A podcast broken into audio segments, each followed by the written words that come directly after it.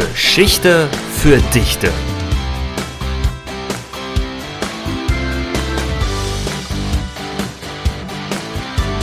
Mit Nikolas Schäfer und Tim Rommel.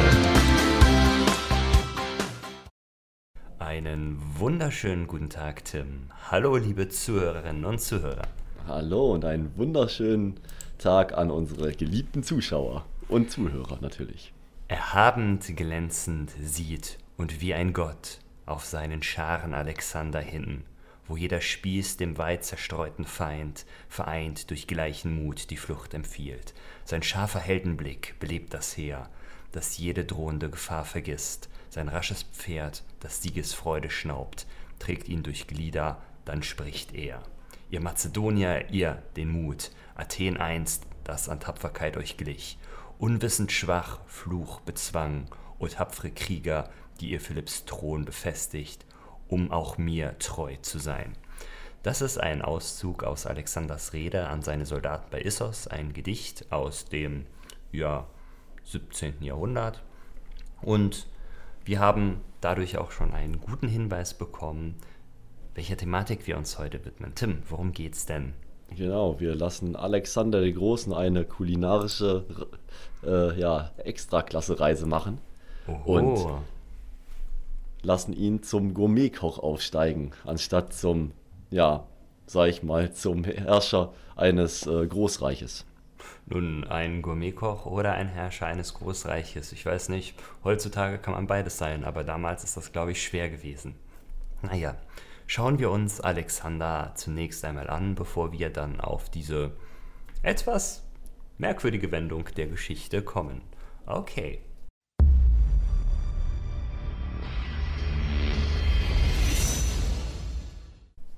Wer war Alexander denn? Ja, er war Sohn eines äh, ja, mazedonischen Königs, der ja, ähm, äh, seine Vorhersehung, äh, wie man es im Nachhinein angedichtet hat, äh, erfüllt hat. Dass er aufgrund seiner äh, angeblichen Abstammung von Herakles mhm. Äh, ja, ein Großreich erobert hat.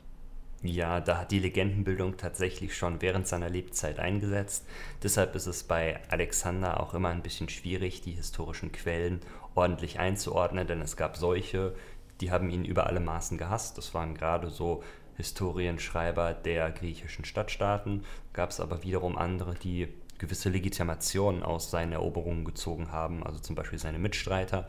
Und die haben ihn natürlich immer positiv dargestellt und ihn quasi zur Legende verklärt. Und mh, hm, schwierig. Gut. Wie ging es denn für Alexander los?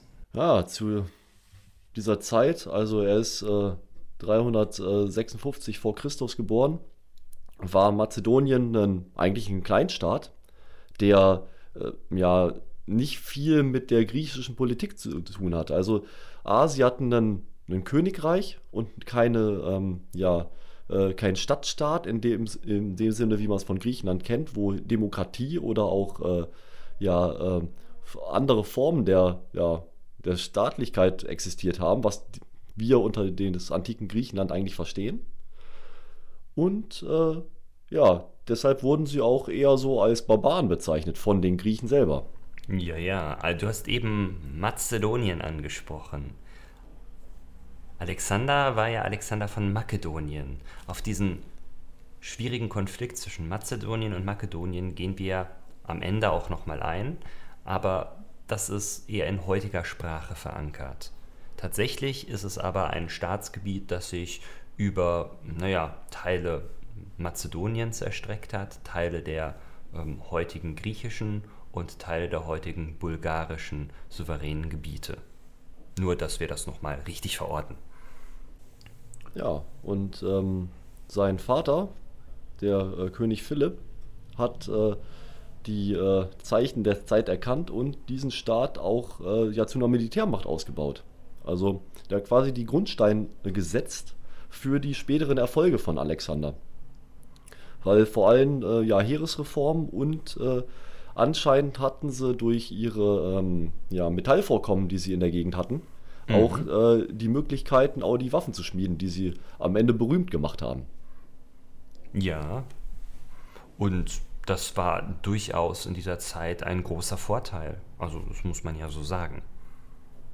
Nun, Philipp hatte also diese durchaus wichtige Stellung, auch wenn er von Griechenland quasi als Barbaren dargesehen worden ist. Dennoch hat sich ein recht berühmter griechischer Universalgelehrter an den Hof ähm, der Makedonier verehrt. Wer war das denn? Ah, das war der Aristoteles. Der war quasi sein Lehrmeister. Also von, von Philipp? Ähm, ach so, nee, von. Äh, ach so, ich bin, bin, jetzt wahrscheinlich ein bisschen gesprungen. Nein, nein, ist alles gut. Ich wollte auch nee, auf von, ähm, hinaus. Von, äh, wie heißt hier? Äh, Alexander. Von Alexander. Also, genau. ein, ja, Aristoteles kennt man. Äh, fast schon, fast der berühmteste Grieche, würde ich fast ja, meinen. Den man ich würde so auch sagen. Also, der hat, ähm, was Logik, Wissenschaften und Rhetorik angeht, hauptsächlich auf diese Dialektik hingearbeitet. Er hat in der Naturlehre die Naturphilosophie mehr oder weniger begründet, was ja quasi die Vorläufer der Naturwissenschaften waren. Also ging ganz stark um das Beobachten von Natur. Er hat die Metaphysik, die wir ja auch schon mal in einem früheren Podcast thematisiert hatten, ähm, ein bisschen abstrahiert. Er ist auf Ethik und Staatslehre eingegangen und ähm, hat ganz, ganz äh, elementare Punkte für die politische Philosophie gesetzt, die sich an die Ethik angeschlossen haben und die gesagt haben, dass der Staat als Gemeinschaft halt eine Voraussetzung für das menschliche Glück ist. Und dann ging es eben auch noch um Dichtung. Also auch da war er unglaublich relevant. Ähm, er hat insbesondere die Tragödie sehr stark hervorgehoben. Also Aristoteles war ja der Proto-Universalgelehrte, könnte man fast sagen. Der hat überall mitgemischt. Aber das soll kein Podcast über Aristoteles werden. Deshalb nur ganz kurz abgerissen, was dieser Mann so war. Und dieser war Lehrer von Alexander. Nicht ausschließlich von Alexander, da waren auch noch andere makedonische Adlige, die von Aristoteles unterrichtet und erzogen worden sind, aber Alexander war so der berühmteste. Ja, mit so einem ne, berühmten und äh, pfiffigen Lehrmeister konnte ja eigentlich fast schon nichts schiefgehen, könnte man Tja, so sagen. Da können sich meine Schüler auch immer glücklich schätzen. Sehr stark. Nun, ähm, dann ging es Ein weiter. Vergleich mit Aristoteles. Ach, natürlich. Dann, dann ging es tatsächlich weiter, 338 vor Christus. Da hat Philipp II. dann äh, in der Schlacht von Chaironedia äh, die griechischen Stadtstaaten unter Athen besiegt. Und Alexander war da auch das erste Mal wirklich militärisch aktiv und hat die Kavallerie angeführt.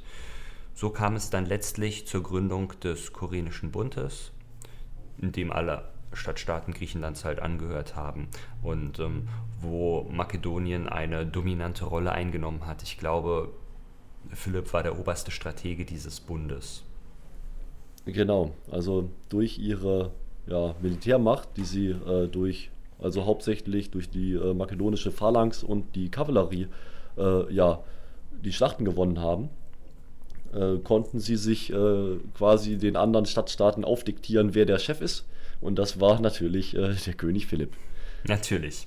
Ähm, und 337 hat er dann auch erneut geheiratet. Das war im Übrigen jetzt nichts Besonderes. Ähm, die Mehrfachehe war zu der damaligen Zeit für die Königshäuser gang und gäbe. Und Philipp II. hat dann eben neu geheiratet. Alexander und seine Mutter Olympia sind daraufhin dann aus Makedonien nicht geflohen, aber sie haben das Land verlassen. Genau, also da kam es zu einem ja, berühmt-berüchtigten Saufgelage der Makedonier, die, ähm, also das ist, äh, wenn man so mal die Quellen und äh, sich anguckt, die haben ganz gerne mal einen über den Durst getrunken und haben sich dann hm, ganz ja, gerne ja. mal auch geboxt. Und da kam es dann auch zu Streitereien, wo sich dann die Leute auch in ihrer Ehre angegriffen gefühlt haben. Und da war dann so, ähm, ja, quasi, äh, wie kam es zu dem Bruch zwischen dem Vater und, äh, also Philipp und Alexander? Ähm, quasi ein ja, Vertrauter des äh, König Philipps hat den Alexander beleidigt und ähm, da ist, wollte der Philipp aufstehen und dem Vertrauten zur Hilfe ein, aber er war so sturzbesoffen, dass er gefallen ist. Ja, oh. und, dann, und ähm, ja, äh, da hat sich dann der Alexander natürlich auch lustig über ihn gemacht und dann äh, haben sie erstmal nicht miteinander geredet. Mhm. Wie das so und in guten Familien vorkommt. Ja, mal ein bisschen nicht miteinander reden, ein bisschen Abstand gewinnen, das ist ja vielleicht auch ganz gut für, für das Verhältnis zueinander. Tatsächlich ist es dann 336 aber zur Ermordung seines Vaters gekommen. Also Philipp wurde ermordet und Alexander hat sich dann angeschickt, den Thron zu besteigen. Damit wurde er auch gleichzeitig Heerführer der griechischen Streitkräfte. Genau, also der Philipp, der wurde von seinem eigenen Leibgardisten äh, ja erstochen. Und äh, die Umstände sind nicht ganz geklärt, warum das äh, geschehen ist. Also man es wurde natürlich auch eine Mitwissenschaft von Alexander und äh, Olympia, der, der, sag ich mal, der ersten Frau von Philipp, äh, gemunkelt, aber ähm, da war der Alexander natürlich auch sehr schnell hinterher, die äh, bösen Zungen auch äh, ja, verschwinden zu lassen. Ja, ohne Zunge spricht es sich ja auch recht schlecht. Genau. Weiter ging es dann 335 vor Christus und Alexander hat damit begonnen, Feldzüge auf dem Balkan vorzubereiten und dann letztlich auch zu führen. Währenddessen hat er auch einen Aufstand des griechischen Stadtstaats Theben niedergeschlagen. Dazu muss man vielleicht sagen, Theben eine wirklich wichtige Stadt. Wir kennen sie zum Beispiel aus der Oberstufe aus Antigone. Oh, furchtbares Buch, meiner Meinung nach ich, es, es, war das erste Buch, was ich im Deutschleistungskurs lesen musste und es hat mich bis heute geprägt. Ah. Oh, zum Glück bin ich da gut rumgeschippert. Ich habe ja. dieses Buch nämlich nicht gelesen. Na, sei froh. Ähm, wie gesagt, Theben aber eine damals wirklich Metropole, eine der wichtigsten Städte auf der Welt. Und die wurde von Alexander dann mal eben vollständig zerstört und geschliffen. Und Dabei sind sehr, sehr viele Menschen ums Leben gekommen oder wurden direkt in die Sklaverei verkauft. Dadurch. Genau. Also da muss ich mal einhaken, weil da sieht man nämlich eigentlich, wie der Alexander immer gearbeitet hat, eigentlich schon vor, im Vorhinein seiner Perserfeldzüge. Weil er hat quasi die Leute, die sich nicht ergeben haben, auch äh, brutalst ähm, dann auch unterdrückt. Also wir reden hier von 30.000 Leuten, die in die Sklaverei äh, überführt wurden. Hatte natürlich auch den Hintergrund, dass er irgendwo die Kriegskassen füllen musste für seine Feldzüge. Und ähm, ja, indem man Leute ja quasi als Sklaven verkauft, äh, das hat die Kriegskassen auch wieder gefüllt. Das ist vollkommen richtig. Also aus finanzpolitischer Sicht macht das sicherlich Sinn, um seine weiteren Feldzüge zu finanzieren. Trotz alledem natürlich ein herbes Schicksal für die Bewohner Thebens, wer nicht gestorben ist, der ist in der Sklaverei geendet. Nun, letztlich haben sich die anderen griechischen Stadtstaaten dann relativ schnell ergeben und den Aufstand, den sie geprobt hatten, dann doch eher sein lassen, denn sie wollten nicht dem gleichen Schicksal anheimfallen wie Theben. Und du hattest die entsprechenden Feldzüge schon angesprochen, denn noch im Jahr 335 beginnt er mit den Vorbereitungen eines Feldzuges gegen Persien dieser Feldzug gegen Persien war ihm ja gewissermaßen ein persönliches Anliegen. Warum denn? Weil wir kennen es durch äh, mehrere Hollywood-Filme. Die Perser haben ja versucht, ihr Großreich auszubauen und sind dann mhm. an den Griechen auch gescheitert. Und das war ungefähr 150 Jahre vor Alexander, muss man dazu sagen. Genau, und äh, während dieser ja, Versuche, Griechenland zu erobern, wurde auch die Stadt Athen äh, niedergebrannt mhm. von den Persern und quasi das als, äh, ja, als Racheakt gegenüber den äh, äh, Erzfeind äh, wurde dann halt dieser Feldzug auch angeplant. Genau, das war schon Philipps Intention gewesen, diesen Feldzug zu führen, quasi aus Rache für die Eroberungen und die Verheerungen, die Xerxes über das Land gebracht hatte. Und deshalb ging es dann 334 auch los. Alexander hat den Hellespont überquert und ist am Fluss Granikos dann erstmals auf einen persischen Statthalter getroffen. Diesen hat er dort auch geschlagen und hatte somit eigentlich eine Passage nach Osten freigeräumt. Er ist weitergezogen und hat Sardes, Ephesus und Milet eingenommen und dann mit der Belagerung von Halikarnass dieses Jahr mehr oder weniger beendet, denn die hat einige Monate gedauert. Das sind alles Städte, die wir heute auch noch kennen, also beispielsweise Ephesus oder Halikarnass sind ja durchaus Begriffe, die einem Interessierten jetzt schon ein oder andere Mal über den Weg gelaufen sind, wenn man sich mit der griechischen Antike befasst. Genau, und ähm, das Witzige hierbei ist, was mir aufgefallen ist, äh, das Mausoleum von Halikarnassos, was als ja sieben Weltwunder der Antike auch äh, in die Geschichte einging. Weißt du, wann das zu Ende gestellt wurde? Nein, erzähl. Das wurde 350 vor Christus, also das war gerade mal 16 Jahre alt. Und er erobert diese Stadt. Also das war quasi ein, ein brandneues Bau, also Bauwerk. Ja, das ist, ist, schon irgendwie fantastisch. Ja, um das also, mal so zeitlich einzuordnen, wo wir da gerade sind. Wo wir bei den sieben Weltwundern sind, auch ein weiteres Weltwunder soll ja für Alexander noch eine größere Bedeutung gespielt haben, nämlich der Artemis-Tempel. Oh, ähm, wie kommst du darauf? Nun, zumindest äh, Legenden besagen, dass seine Geburt mit dem Artemis-Tempel in Verbindung steht.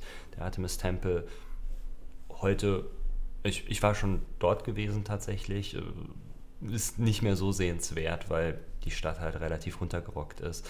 Aber ähm, ja, aber ähm, es muss mal ein fantastisches Bauwerk gewesen sein und ähm, dieses Bauwerk soll im Kontext seiner Geburt eine zumindest in der Sage wichtige Rolle gespielt haben. Aber mhm. wie gesagt, diese Legendenbildung hat halt schon sehr früh eingesetzt, deshalb ist das mit Vorsicht zu behandeln. Ja, das ist, äh, also man hat da sehr viele äh, Geschichten über ihn, wie er sein Pferd zähmt in jungen Jahren und ähm, ne, was er über alle Maßen geliebt haben soll. Mhm. Ähm, es, er hat ja eine Stadt nach diesem Pferd benannt in Indien. Also genau. diese, diese genau. Liebe scheint tatsächlich präsent gewesen zu sein. Wir kommen zum Jahr 333 und jeder, der in der Schule Geschichte hatte, der weiß, da gibt es so einen Merksatz. Oh, den kenne ich nicht. Also oh. war ich wohl nicht in der Schule. Kenn, kennst du den echt nicht? 333 bei Issos Keilerei. Ach so, doch. Das äh, ja, siehste, sagt Tim. mir doch was, aber ist äh, mir doch nicht so äh, präsent gewesen, muss ich sagen. Okay, ähm, aber 333 vor Christus hat Alexander erstmal noch eine andere sagenumwobene Tat vollbracht, die allerdings tatsächlich auch belegt ist. Und ähm, er war in Gordion und hat dort den sogenannten gordischen Knoten gelöst. Der gordische Knoten war ein unglaublich komplexer und ähm, sehr verstrickter, dicker Knoten.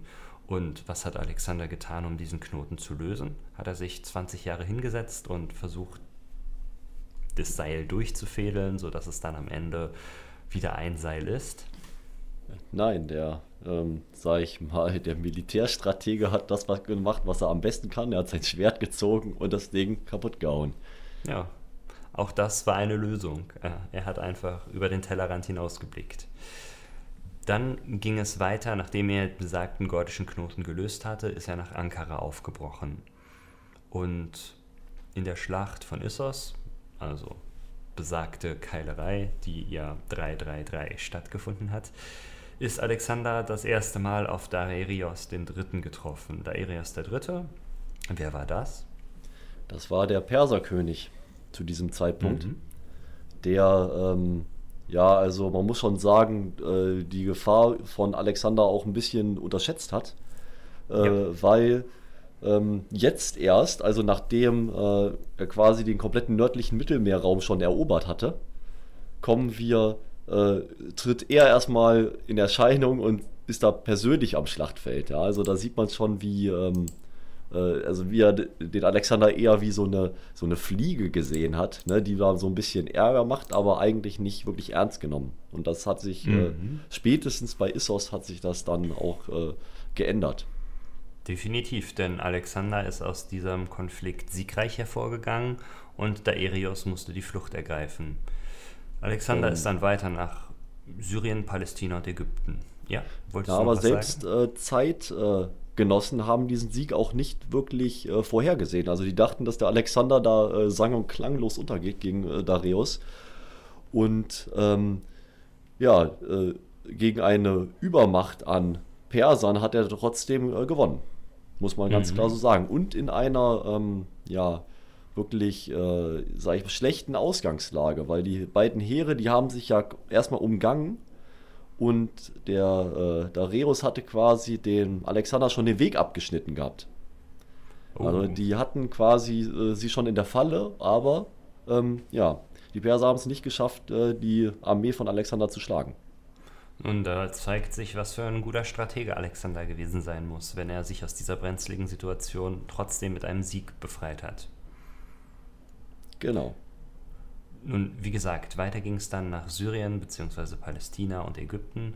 Dort hat er sich als Befreier von den persischen Herrschern feiern lassen und so sein Reich und seinen Machtanspruch ausgebaut. Also, das ist eine nicht unwesentliche Sache. Ägypten ist ja auch maßgeblich durch Alexander ein Stück weit geprägt. Später hat er, also 331, hat er dort noch Alexandria gegründet. Ähm, aber dazu vielleicht später mehr noch. Ja, hier muss man aber auch zusagen, dass ähm, der Alexander die meisten Städte auch kampflos erobert hat. Und das hat er einfach durch Versprechen gegenüber den äh, Statthaltern gemacht. Also der hat da sehr, sehr clever agiert und hat gesagt, Moment mal, ähm, wenn ihr euch einfach ergibt, dann äh, müsst ihr keinen Tribut mehr zahlen und äh, ihr könnt quasi eure Sitten auch beibehalten. Also ja, er kam also wirklich immer, ähm, er hat versucht als Befreier rüberzukommen, weil er sich auch keine Rebellion leisten konnte. Das stimmt. Sinne. Das ist richtig. Nein, ähm, er hat es gut verstanden, die alten Eliten an sich zu binden. Und das hat eigentlich zeitlebens gut funktioniert. Aber wir sehen ja, danach ist sein Reich auch wieder sehr schnell auseinandergebrochen und ja, das hatte halt nur kurzen Bestand. Ja gut, wenn man keinen Nachfolger hat oder keinen benennen will, dann ähm, und ja. ein Riesenreich zu verwalten hat, ja, also das, ähm, also man muss dazu sagen, dass das persische Reich, das war ja eine Großmacht äh, zu der Zeit, also das ging ja vom Hindukusch bis äh, nach äh, bis in den Mittelmeerraum rein. Ja, also die und, Türkei war da so die Grenze, würde ich sagen. Hm, ja, Ägypten, sage ich mal, hatten sie ja auch immer unter Kontrolle. Also ja, die haben zwar okay. immer mal ganz gerne rebelliert, ja. aber zeitweise hatten sie es. Stimmt, und, ist richtig. Und Habe ich nicht dran gedacht. Und das ist so ein, ähm, ja, und auch hier Phönizien, sage ich mal, hatten sie ja auch äh, stark eingebunden gehabt. Ja. Und dementsprechend muss man sagen, dieser Vielvölkerstaat, äh, dass die da alles unter einen Hut äh, bekommen haben, war äh, beeindruckend eigentlich. Nun, 332 geht es dann weiter und Alexander hat nach siebenmonatiger, siebenmonatiger Belagerung äh, die Stadt Tyros eingenommen. Daerios hat ihm dann auch ein Friedensangebot gemacht, doch dieses hat er abgelehnt, ähm, denn sein Durst nach einem größeren Reich war noch nicht gestillt. Das war er zeitlebens nicht, aber irgendwann musste er aufhören. Dazu kommen wir aber später auch noch. 331 ging es dann weiter. Da hat er, wie gesagt, Alexandria gegründet. Also, hm, er hat mehrere Alexandrias gegründet, aber das ist das bekannteste in Ägypten, von dem wir jetzt sprechen. Und hat das Großheer des Daerios am Guagamela besiegt und damit Babylon und Susa eingenommen. Damit hat er sich dann auch zum neuen Großkönig ausrufen lassen und hatte de facto dann eine nicht unerhebliche Machtbasis auf sich vereint.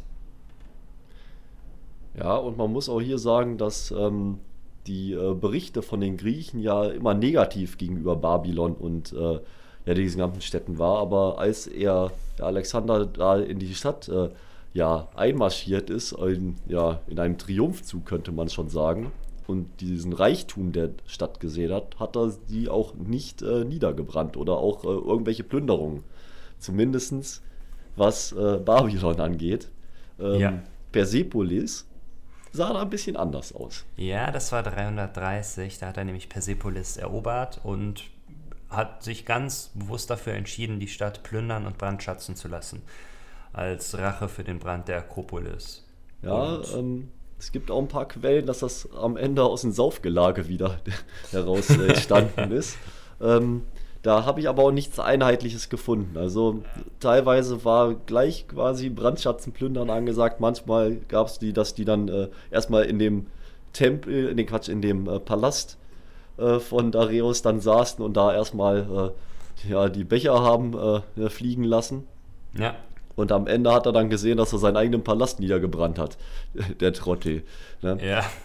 Hat er, glaube so ich, auch. Ja. Das, weißt du, man, man brennt sein eigenes Haus nicht nieder. Das ist Naja. einfach so. Ich, ich will ja nicht sagen, aber das sind klassische Mietnomaden im Eigenheim. Ja, man kennt sie. Die Mhm. Nicht-Nomaden im Eigenheim. Genau. Äh, 330 ist er dann aber trotz dem Brand in Persepolis weiter und hat Daerios weiter verfolgt. Der wurde allerdings dann von den eigenen Leuten ermordet, von einem Mann namens Bessos. Und Ja, das war ein, ein Vetter von dem Darius. Ja. Und äh, ja, das äh, hat aber selbst der Alexander nicht gut gefunden.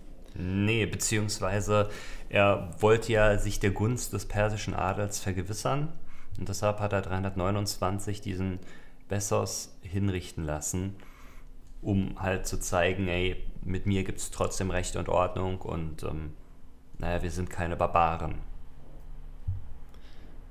Ja, das, ähm, also das war hat man wieder, sag ich mal, diese Strategie hinter äh, Alexander gesehen, dass er wirklich die, ähm, ja, die Eliten nicht äh, verärgern wollte. Er hat auch äh, den persischen König auch entstatten, also entsprechend ähm, ja auch beerdigt. Ja, mit den angemessenen Grabritualen für den damaligen König, auch wenn die den griechischen Ritualen jetzt nicht entsprechen waren. Gut, weiter ging es 328 bis 327. Da kam eine Heeresreform durch Alexander und dann ein Kampf gegen die skythischen Nomadenstämme. Und währenddessen hat er verschiedene Befestigungen eingenommen und die 13-jährige Prinzessin Roxanne geheiratet. So hat er gleichermaßen auch das Hofprotokoll von Persien übernommen. Das hat wiederum bei den Makedoniern jetzt nicht so Freudenströme ausgelöst, sondern eher zu Unzufriedenheit geführt. Ja, das, ähm, also diese Heeresreform, die hat auch vor allem äh, ja, dazu geführt, dass auch Perser in die höheren Ränge aufsteigen konnten. Also in diese Mhm. Offiziersränge, was natürlich die ähm, ja, bestehenden äh, Griechen ja als Unding empfunden haben. Und wie du schon gesagt hast, hat er sich dann auch äh, wieder in einem Trinkgelage mit seinem eigentlich guten Kumpel äh, in die Haare bekommen. Du meinst Kleitos? Genau. Ja. Ähm, Dieses, dieses, äh, dieser Konflikt ist nicht so schön ausgegangen. Das war in Baktra gewesen. Und äh, dann hat er im Zorn eben Kleitos erschlagen. Ja, ich habe, ähm, da hat er irgendwie einen Speer von der äh, Wache genommen und ihn damit durchbohrt. Ähm, hat er auch am nächsten Tag bereut, Ja, muss man dazu sagen. definitiv. Beziehungsweise nicht nur am nächsten Tag, sondern das schien dann so ein bisschen ähm, so ein Wendepunkt gewesen zu sein, denn ab da, er ist immer weiter rastlos gewesen und ist bis nach Indien gegangen, aber so einen richtigen Plan, wie er ihn davor hatte, konnte man dann nicht mehr sehen. Also er schien da so ein bisschen den Biss verloren zu haben. Ja, also man muss dazu sagen, dass er natürlich ähm, äh, das als Herausforderung gesehen hat, weil dies, ähm, also diese Überquerung des Hindukuschs und die Einreise nach Indien, das war für die Griechen das, das Ende der damaligen Welt. Also da war bisher noch kein Grieche so weit wirklich gekommen und äh, Mhm. Hat dieses, äh, dieses Land bereist. Also das war wirklich wie so ein, ähm, äh, ja, wie soll man das sagen? Also wenn man in, also irgendwo hingeht, wo wirklich noch äh, weiße Landkarten existieren, Ja. ja, und man äh, nicht genau weiß, was da passiert und was da, was einen erwartet. Terra Incognita, Und unbekannte Erde. ja, da ist äh, also unser Alexander, der war natürlich, äh, wie du gesagt hast, rastlos und hat auch entsprechend, äh, ja, dann äh, versucht da zu Eroberungen zu, durchzuführen. Mhm. Im, Im Einzelnen hat das auch ganz gut geklappt. Also er hat ja einige Gebiete nördlich des Kabul-Flusses unterworfen und ist 326 dann an den Fluss Indus gekommen und hat dort gegen den ja, indischen Fürsten Poros einen recht ja, unspektakulären Feldzug geführt und dann die Stadt Taxila eingenommen. Da hat er dann auch gleich ein paar Truppen gelassen, dass er dort eine Machtbasis ausbauen konnte. Ja, ähm, man muss dazu sagen, dass natürlich das, äh, ja, das Wetter und die, äh, sag ich mal, das Kli Klimaverhältnisse natürlich der Armee auch zugesetzt haben. Also er hat schon gesehen, dass äh, hier das äh, Limit erreicht ist seiner Armee, weil er auch gesehen hat, diese, die hier gehen ja richtig auf den Zahnfleisch, hier mit, äh, äh, sag ich mal, mit den Krankheiten und der, äh, diesem schwülen Wetter. Ja, also die, die Seuchen darf man nicht unterschätzen. Das ähm, war schon eine arge Belastung für die äh, griechisch-persische Armee. Genau, und da habe ich noch, ähm, noch hier an der Schlacht von äh, Hydaspes ist auch sein äh, geliebtes Pferd gestorben. Ja. Dann, äh, ja, also man sagt vielleicht an Altersschwäche, weil das war ja auch nicht mehr das Jüngste. Ne? Mhm. Ich kenne mich da auch nicht so aus mit, äh, wie alt Pferde werden können, aber wenn das die ganze Zeit äh, auch noch arbeiten muss auf dem Schlachtfeld, ist das natürlich nicht so äh, äh, die Umgebung für einen, ja, für ein altersschwaches Pferd, sage ich mal. Ja, also das kann gut sein. Ich denke, das ist damit trotzdem eins der bedeutendsten Pferde innerhalb der griechischen Geschichte, neben vielleicht Pegasus. Äh, definitiv, also kann man wirklich so sagen. Ja, äh, 325 haben dann aber die Truppen begonnen zu meutern und damit ist das eingetreten, wovor Alexander mehr oder weniger am meisten Angst hatte, denn mit Aufständen bzw. mit Unruhen ähm, hatte er wahrlich seine Probleme und er wusste ja, dass er das nicht halten kann. Deshalb hat er sich dafür entschieden, einen Rückzug anzutreten. Also er ist eben, wie gesagt, bis Taxila gekommen und von dort aus ging es dann 325 nach einigen ähm, ja, Unruhen, nach einigen Meutereien auf einen Rückzug. Und ja, das ganze Jahr 325 wurde eigentlich zurückgelaufen und 324 ging es dann auch zurück nach Westen. Da hat eine interessante Sache in Susa stattgefunden. Ja, also du meinst wohl die Massenhochzeit. Genau, das kann man sich heute gar nicht mehr so richtig vorstellen. Ich weiß nicht, ob es heute noch Massenhochzeiten gibt, bestimmt irgendwo auf der Welt.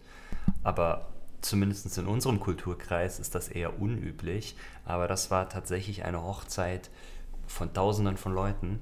Das muss man sich tatsächlich mal auf der Zunge zergehen lassen. Die Städte waren damals ja nicht so groß, das heißt, vermutlich wird jeder Dritte oder Vierte geheiratet haben. Aus jeder Familie wurde bestimmt eine Person verheiratet. Und Alexander selbst hat eine Tochter von Dareios geheiratet.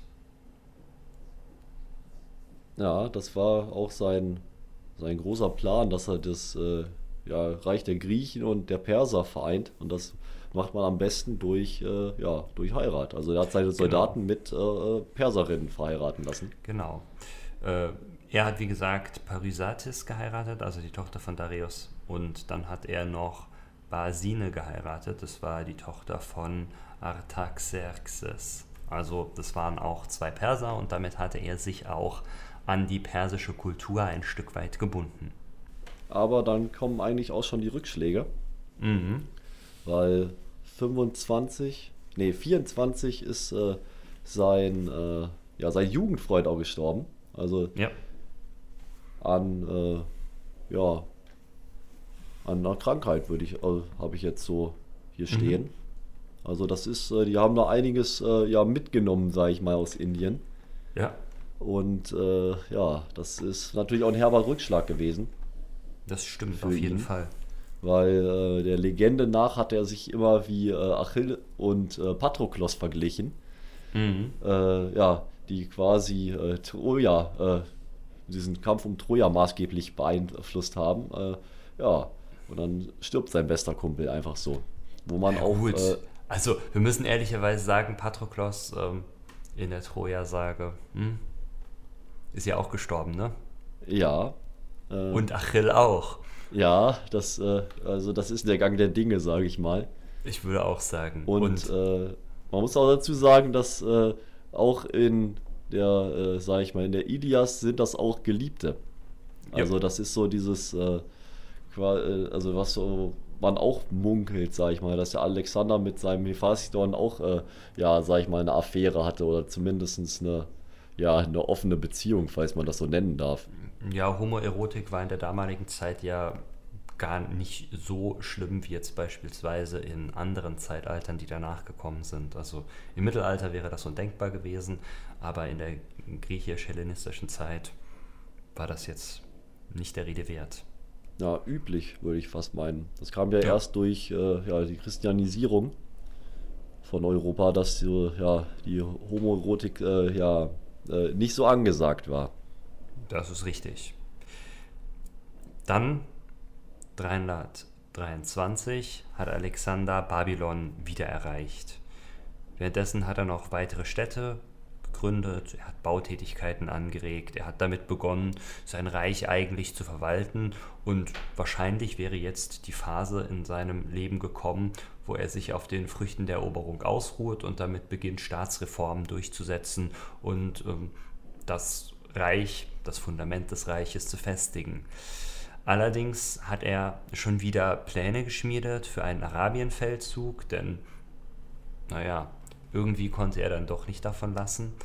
Und während er noch diese Pläne schmiedet, und es war wieder bei einem Bankett, während eines großen Becher Weines, so zumindest die Erzählung, soll er erkrankt sein. Und elf Tage Fieber folgten, bis Alexander dann letztlich am 10. Juni 323 vor Christus stirbt. Es wird tatsächlich angenommen, dass die Krankheit, an der Alexander wie auch viele andere Teilnehmerinnen und Teilnehmer des Indienfeldzuges erkrankt und verstorben sind, vermutlich Malaria gewesen ist. Beweisen kann man das allerdings nicht. Das ist eine Annahme, die wahrscheinlich ist, aber eben nicht unumstößlich. Ja, weil ich sag mal so, die Medizin war auch nicht die beste zu diesen Zeiten und äh, die äh, ja, Diagnose, was er hatte im Nachhinein, ist natürlich schwierig. Das Dementsprechend, ist richtig. Äh, weil sowas wie Fieber, das äh, hat man ja eigentlich dann bei jeder, fast jeder Krankheit, die dann, äh, dann auch fast tödlich verläuft, wenn sie, ne? Ja. Also vor allem zu dieser Zeit, sage ich mal. Das kann das ja stimmt. alles gewesen sein. Ne? Wo, wobei Nahrungsmittelvergiftung. Vielleicht ja. hat er auch zu viel über den Durst getrunken und hat, ne? Ja. Oder eine Alkoholvergiftung bekommen. Alles möglich. Ja, wie gesagt, aber ich muss fast sagen, zu der griechisch-hellenistischen Zeit war die Medizin gar nicht so schlecht. Äh, Im Mittelalter war sie da teilweise bedeutend schlechter. Erst mit der Rückentdeckung von alten griechischen und römischen Behandlungsverfahren, Hippokratos da nur als bestes Beispiel, ähm, hat die Medizin dann wieder einen Schritt nach vorne gemacht. Aber selbstverständlich, wir können jetzt im Nachhinein nicht sagen, was es denn jetzt genau gewesen ist, woran Alexander verstorben ist. Gut, aber Tim, was wäre denn jetzt gewesen, wenn er nicht zu einem bedeutenden Heerführer, sondern zu einem bedeutenden Gourmet, Koch und ja, Kreateur der verschiedenen geschmacklichen Künste geworden wäre?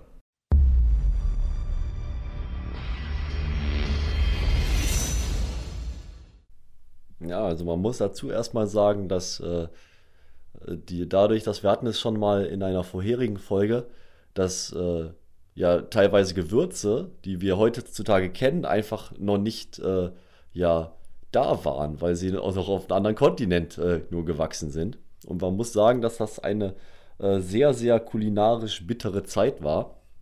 Und diese Zeit war natürlich, die schreit danach, dass sich ein Gourmetkoch aufmacht und äh, ja, die Bevölkerung begeistert. Vielleicht sollten wir erstmal umreißen, wie das Essen in der Antike so grob war. Also wie das so knapp aufgeteilt war. Morgens wurde meistens ein Frühstück gegessen, ein, ein relativ leichtes Frühstück. Am Mittag gab es auch ein leichtes Gericht und die Hauptmahlzeit des Tages, die hieß Zena, die wurde am Abend eingenommen. Zum Frühstück waren meist irgendwelche brotartigen Fladen aus Spelt, also Dinkel mit etwas Salz wenn du etwas wohlhabender warst, gab es auch Eier, manchmal Käse dazu und meistens Milch oder Obst. Zum Mittagessen hat man ein relativ leichtes Mittagessen gegessen, meistens kalte Speisen wie Schinken, Brot, Oliven, Eier und Nüsse, manchmal auch Pilze oder Feigen, wenn man sowas hatte, aber das war dann eher der wohlhabenden Schicht vorbehalten und in der Oberklasse, die halt nicht körperlich arbeitete, wurde im Laufe des Nachmittags, des Abends ähm, halt ähm, das Zelebrieren begonnen und die Mahlzeit begann dann mit einem ja, ersten Gang und zog sich oft sehr lang hin und anschließend gab es dann meist noch die Trinkgelage, von denen wir schon gesprochen haben. Und was gab es so an Speisen? Also in der Regel war dieses Abendessen zweigeteilt, einmal ein Hauptgericht und einmal eine Nachspeise. Da waren meist Obst und Meeresfrüchte mit bei. Ähm, und es kam in der Regel dann dazu, dass zum Beispiel Kuchen oder ja, Granatäpfel, Feigen, Rosinen, sowas angeboten worden sind. Aber und jetzt nochmal die Frage, welches Fleisch wurde denn zu der damaligen Zeit gegessen? Rindfleisch war sehr unbeliebt, weil na, das war halt ein Arbeitstier, hatte zähes, hartes Fleisch. Dafür war das Schwein außerordentlich begehrt und es gab sogar Sachen wie zum Beispiel, naja, die Euter oder die Gebärmütter von jungen Säuen, die als Delikatesse galten. Gänse wurden gezüchtet, teilweise gemästet ähm, und die Gänsestopfleber war damals schon bekannt und durchaus begehrt. Und so gab es zumindest eine gewisse Übersichtlichkeit an Speisen.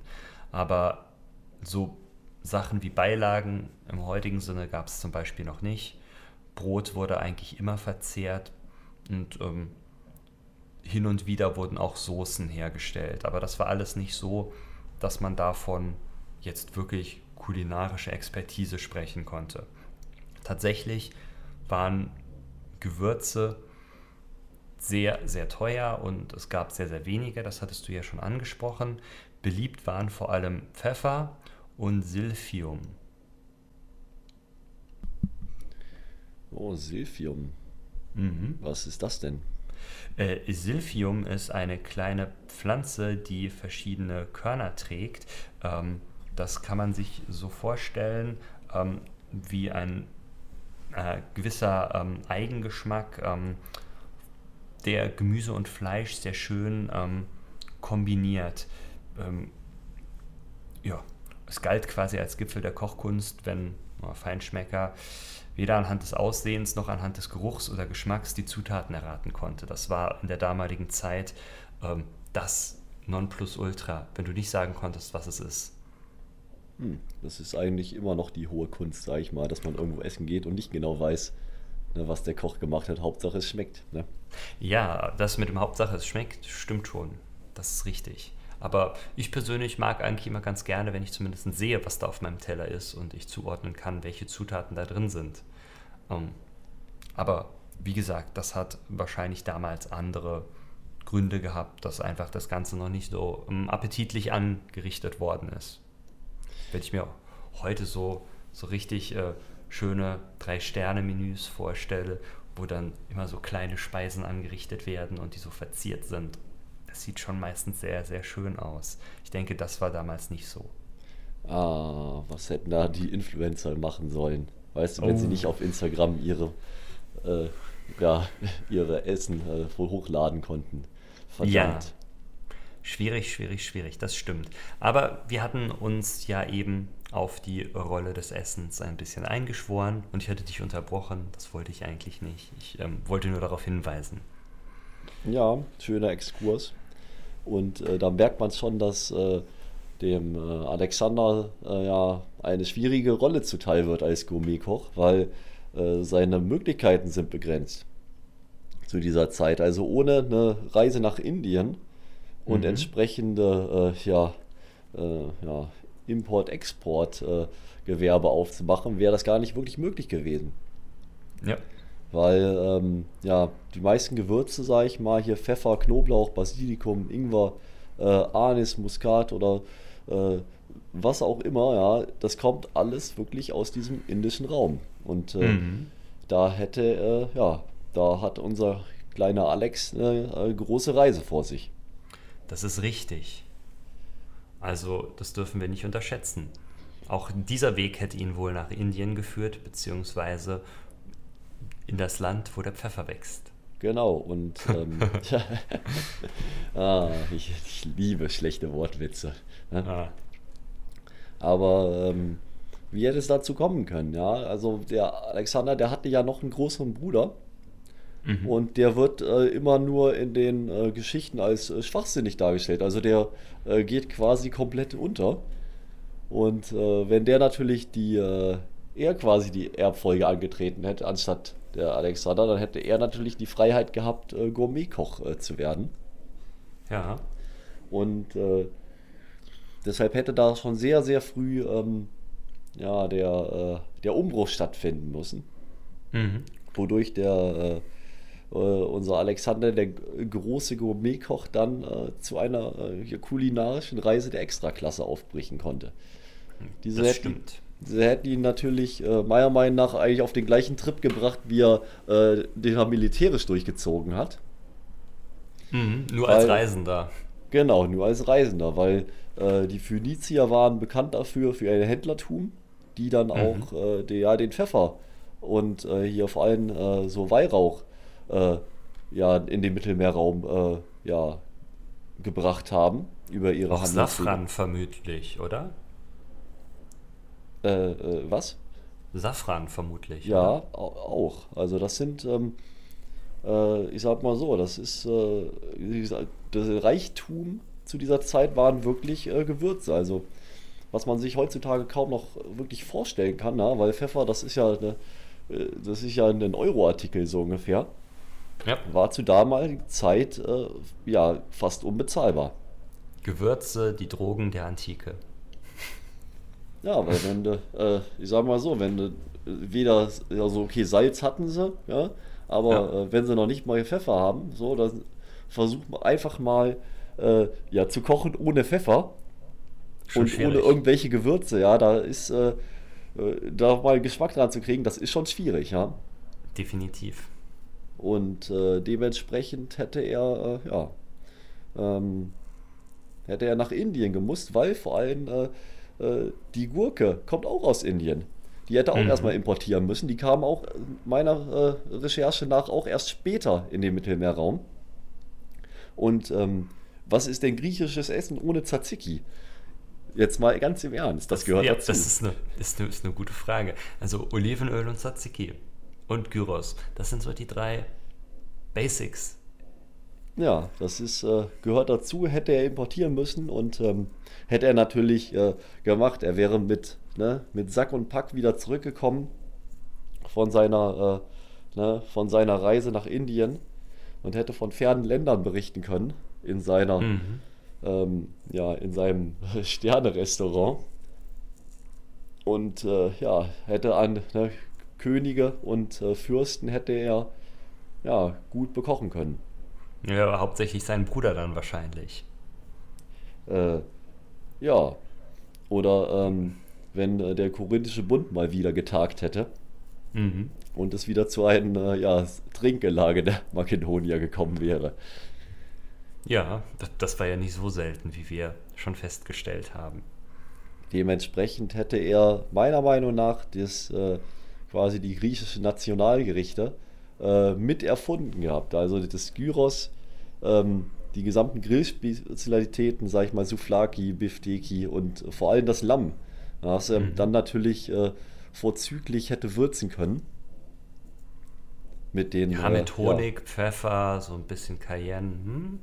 Kann ich mir schon gut vorstellen.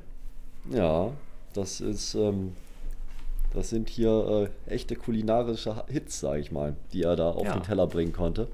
Und zu der damaligen Zeit ähm, ja, äh, herausragend gewesen wäre. Aber äh, ich habe auch mal geguckt, äh, ob es ja irgendwie berühmte Köche geschafft haben, irgendwo ähm, ja in die Geschichte einzugehen, ja, dass äh, quasi ein König einen so guten Koch hatte, dass äh, dieser bekannt wurde, habe ich nicht gefunden. Oh, ich, ich, ich, äh, ich kenne jetzt zumindest, also den Namen kenne ich jetzt tatsächlich nicht, aber es gab einen französischen Koch, der hat die vier Soßen erfunden und dann später noch eine fünfte. Das war die Sauce Bernays, die Sauce Hollandaise, die Sauce Almondaise und die Sauce, ähm, ich weiß nicht mehr. Und äh, später kam dann noch eine Soße hinzu.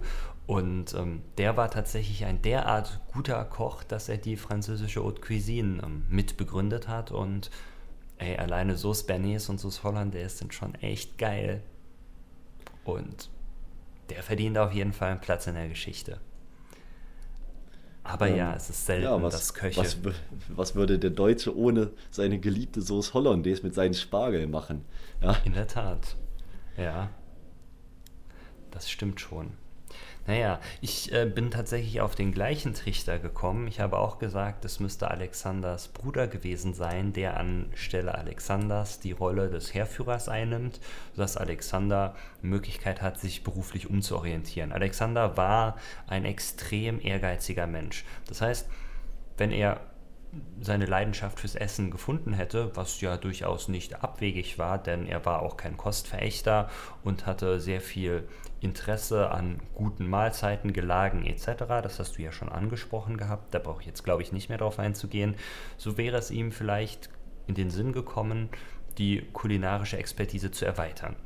Und dadurch hätte er, wie du auch schon gesagt hast, vermutlich ebenfalls die Welt bereist, wie ich denke, im Tross seines Bruders.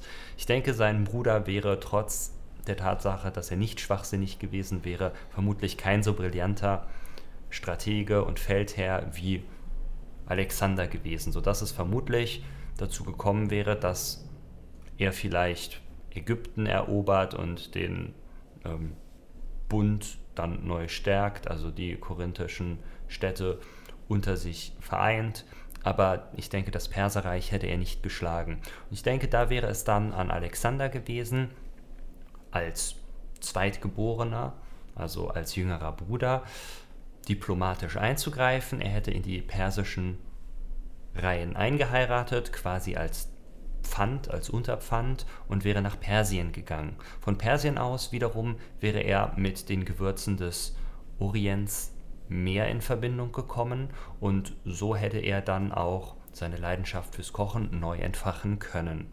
Das hätte allerdings dazu geführt, dass es eben nie diese große Eroberung, die Alexander von Makedonien ja tatsächlich vorangetrieben hat, tatsächlich stattgefunden hätte.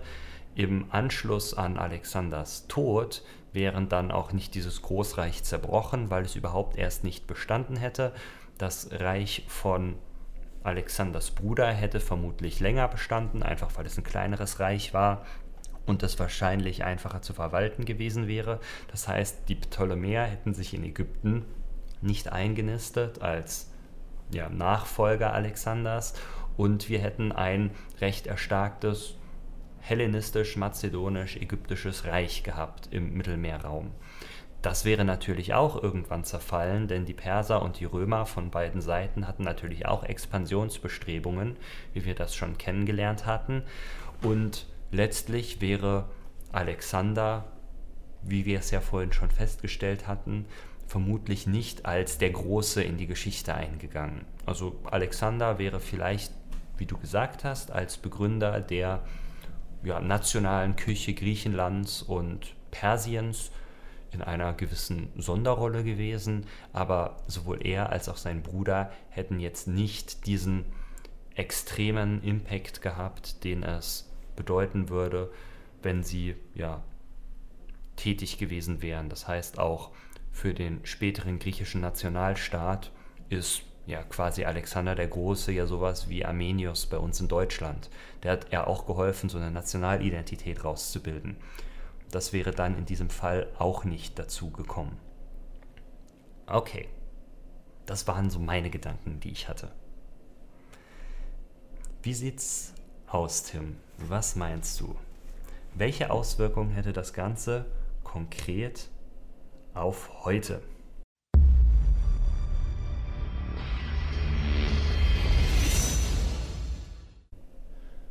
Ja gut, man muss dazu sagen, dass Alexander der Große äh, maßgeblich für, die, äh, für den Export griechischer ähm, ja, Kultur und auch ähm, ja, Einfluss äh, in der Welt beigetragen hat, seine Eroberung. Mhm. Und die hätte es natürlich nicht gegeben. Also definitiv. Wir haben einen ganz klaren äh, Fall von, äh, was wäre, wenn das ausgefallen wäre. Und mhm. Der war ja auch der, das glänzende Vorbild für jegliche ja, Kaiser oder äh, Fürsten oder auch äh, ja, Herrscher im Römischen Reich, im, im Mittelalter, im ja, also selbst Napoleon hatte ja auch quasi äh, Alexander den Großen als Vorbild, ja. ja. Und äh, das wäre ausgefallen einfach. Und dementsprechend ja, ist das. Äh, alleine, dass ein Mensch, der vor 2000 Jahren gelebt hat, heute uns immer noch so im Gedächtnis ist, ne? Ja, das ist, äh, ist beeindruckend, weil auch er äh, ja ein, ein Großreich erobert hat. Also er war quasi der erste äh, Bekannte, der, ähm, der quasi die komplette damalige Welt erobert hat. Mhm. Und äh, das ist äh, wirklich beeindruckend, muss man ganz klar so sagen, dass er das äh, geschafft hat und auch, äh, sage ich mal, zu Lebzeiten noch so verwalten konnte. Und ja, ja das ist so dieses, ähm, ja, das Haupt, äh, der Hauptaugenmerk, sage ich mal, dass die, äh, äh, diese griechische Geschichte quasi maßgeblich von, äh, äh, von ihm geprägt wurde. Das ist so, dass ja. ansonsten wäre das diese griechische Antike nie so, ähm, ja, so hervorgestochen, weil das ist wirklich noch so ein, wie soll man das sagen, eine, ähm, ja, ein groß, also quasi eine Glanzleistung zusätzlich mhm. zu äh, den ähm, ja zu der Kultur, die sie hatten. Also dass sie die ersten waren mit Demokratie, also dass da nicht, äh, äh, sag ich mal, von Gottes Gnaden ein, ein Fürst regiert. Ja. Und äh, was zu dieser damaligen Zeit eher äh, ja der Fall war, muss man ganz klar so sagen. Das stimmt. Okay, ich habe mir ähm, ein paar Gedanken gemacht, was gewesen wäre, wenn Alexander konkret nicht da gewesen wäre. Du hast ja eben schon angesprochen, die Verbreitung des Hellenismus wäre vermutlich nicht so vonstatten gekommen und die Einflüsse Griechenlands in Rom und der Welt vermutlich gar nicht so groß. Aber ich habe mir noch zwei konkrete Sachen rausgesucht. Zum einen habe ich mir die, den, den Konflikt, den Griechenland ja in den letzten 20 Jahren mit äh, Mazedonien hatte, beziehungsweise Nordmazedonien. Ganz kurz, äh, Mazedonien war früher eine jugoslawische Teilrepublik, ist dann nach dem Zerfall äh, Jugoslawiens ähm, unabhängig geworden, aber die Griechen haben sich gesperrt, dass äh, Mazedonien den Namen Mazedonien benutzt. Ähm, warum? Weil griechische Nationalisten gesagt haben, ey, das kann nicht sein, Mazedonien, das ist uns, äh, kein einziger Buchstabe dieses heiligen Namens dürfen sie benutzen. Ähm, das wollten die Griechen nicht und haben da 20 Jahre lang demonstriert und es gab 20 Jahre Konflikte. Dieser Konflikt ging so weit, dass Mazedonien in der ähm, UN tatsächlich ähm, den Beititel bekommen hat, eine Republik, die aus der äh, aus Jugoslawien hervorgegangen ist und vormals bekannt war als Mazedonien, weil sie halt de facto noch keinen Namen hatten. Am 25. Januar 2019 kam es dann dazu, dass das griechische Parlament mit ganz knapper Mehrheit, also muss man sich auch auf der Zunge zergehen lassen, also nur ganz hauchdünne Mehrheit, vorgestimmt hat, dass das Nachbarland künftig Nordmazedonien heißen dürfe. Und ähm, tatsächlich kam es dann noch zu Ausschreitungen und der Ministerpräsident Alexis Tsipras wurde als Verräter der griechischen Nation beschimpft. Also man sieht, welchen Impact Alexander bzw. Alexander von Makedonien für das griechische Nationalbewusstsein hat. Und das lässt sich tatsächlich auf das 19. Jahrhundert zurückführen. Das ist der Staatenbildungsprozess. Da hatten wir ja auch schon in unserer Folge zum Hambacher Fest kurz zugesprochen, dass in Griechenland eben auch etwa zeitgleich ein entsprechender Prozess eingesetzt hat. Und ja, in Griechenland war es ein total heterogenes Gebilde, das auch noch in einer ganz ungünstigen Situation war und nur dadurch, dass sie sich eben in ihrer Identität auf Alexander berufen konnten, konnten sie sowas wie ähm, ja, eine Nationalstaatenbildung überhaupt durchführen, weil sie sich alle auf eine gemeinsame Vergangenheit, auf eine gemeinsame Kultur einigen konnten. Ähm, das hätte wenn Alexander Koch geworden wäre, vermutlich so nicht stattgefunden, weil er nicht diese tragende Person gewesen wäre. Dadurch wäre es eben nicht zu einer nationalen Identität im 19. Jahrhundert gekommen und wir hätten heute in Griechenland einen sehr starken inneren Konflikt zwischen Nord und Süd. Es gibt ja durchaus einige Staaten, in denen solche Konflikte auch heute noch bestehen, also in denen zum Beispiel der Norden eine andere Mentalität hat als der Süden und in Griechenland wäre das halt ins Extreme getrieben worden.